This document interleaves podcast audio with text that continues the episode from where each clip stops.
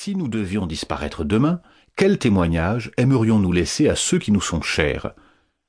Depuis des années, l'université Carnegie Mellon offre un programme semblable à ses étudiants. Lorsqu'ils me demandèrent d'y participer, ses organisateurs l'avaient rebaptisé Parcours. Ils invitaient les professeurs sélectionnés à détailler leur itinéraire personnel et professionnel.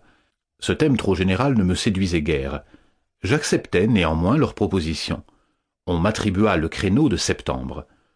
À l'époque, je me savais déjà atteint d'un cancer du pancréas, mais je restais optimiste. Peut-être ferais-je partie des heureux survivants. Alors que je suivais mon traitement, les organisateurs m'expédièrent plusieurs courriels. De quoi allez-vous parler? Pourriez-vous nous envoyer un résumé de votre allocution? On n'échappe pas au formalisme du monde universitaire, même si l'on a d'autres soucis comme essayer de ne pas mourir. À la mi-août, on m'annonça l'impression prochaine de l'affiche annonçant ma conférence. Il me fallait donc choisir un sujet. Cette semaine-là, la sentence tomba. Mon dernier traitement avait échoué, je n'avais plus que quelques mois devant moi. J'aurais pu tout annuler. Personne ne me l'aurait reproché. J'avais tellement d'autres choses à faire, affronter ma détresse et le chagrin de ceux qui m'aimaient, régler ma succession. Pourtant, en dépit de tout, je ne pouvais me résoudre à renoncer à ce discours qui, pour moi, serait vraiment le dernier. Cette idée me stimulait. Qu'allais-je dire? Comment mes propos seraient-ils reçus? Aurais-je même la force d'aller jusqu'au bout? Ils accepteront que je déclare forfait, dis-je à Jay, mon épouse. Mais je tiens énormément à cet exposé. Jay m'a toujours soutenu. Elle n'a cessé de partager mes enthousiasmes. Toutefois, l'idée de cette ultime leçon la rebutait profondément. Nous venions de quitter Pittsburgh et d'emménager en Virginie pour qu'après ma mort, nos enfants et elle soient près de sa famille. Selon Jay, il fallait mieux que je me consacre à nos deux fils et à notre fille, ou à l'aménagement de notre nouvelle maison, au lieu de me plonger dans l'élaboration de ce discours qui, en plus, m'obligerait à faire le voyage jusqu'à Pittsburgh. Mais traite-moi d'égoïste, me répondit-elle. Mais je te veux tout à moi.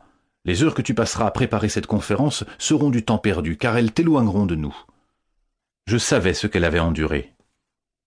Dès le début de ma maladie, je m'étais promis d'exaucer tous ses désirs, de faire de mon mieux pour l'aider à supporter le fardeau que constituait mon cancer. Voilà pourquoi j'employais l'essentiel de mes journées à assurer l'avenir des miens après ma disparition. Pourtant, je ne parvenais pas à réprimer mon envie de prononcer ce dernier discours. Au cours de ma carrière, j'ai eu souvent l'occasion de parler en public, et je crois être assez doué pour ça. Mais passer pour le meilleur orateur d'un département d'informatique revient à être considéré comme le plus grand des sept nains. Cette fois cependant je sentais que j'avais vraiment un message à délivrer, que je pourrais apporter aux gens, en donnant le meilleur de moi-même, quelque chose de précieux. Le terme sagesse est un peu pompeux, mais c'était peut-être celui qui convenait. J'étais libéré de l'avenir, je n'avais donc plus rien à craindre. Mais Jay ne désarmait pas. Nous avons fini par soumettre le problème à Michel Reiss, la psychothérapeute que je voyais depuis quelques mois, spécialisée dans l'aide aux familles dont un membre est atteint d'une maladie incurable. Je connais Randy, lui affirma Jay. Pour lui, le travail est une drogue. S'il s'attelle à ce discours, plus rien d'autre n'existera. Cette tâche, ajouta-t-elle, créerait une diversion inutile, me détournerait des problèmes incommensurables que nous devions affronter. Un autre souci la tourmentait. Pour prononcer mon discours à la date prévue, il me fallait m'envoler pour Pittsburgh un jour auparavant, date de son 41e anniversaire. Ce sera mon dernier anniversaire que nous célébrerons ensemble, me dit-elle. Vas-tu vraiment m'abandonner ce jour-là? Bien sûr, ça me faisait de la peine, mais le désir de donner cette conférence était plus fort que tout. J'en étais arrivé à la considérer comme l'aboutissement de ma carrière, un moyen de faire mes adieux à ma famille de travail.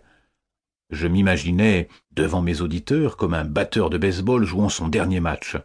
J'avais toujours adoré la scène finale du film Le Meilleur, où, couvert de sang, Roy Hobbs, interprété par Robert Redford, réussit miraculeusement un fabuleux coup de circuit.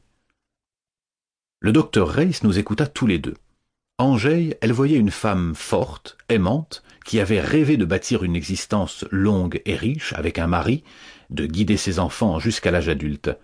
À présent, notre vie allait se réduire aux quelques mois qui me restaient.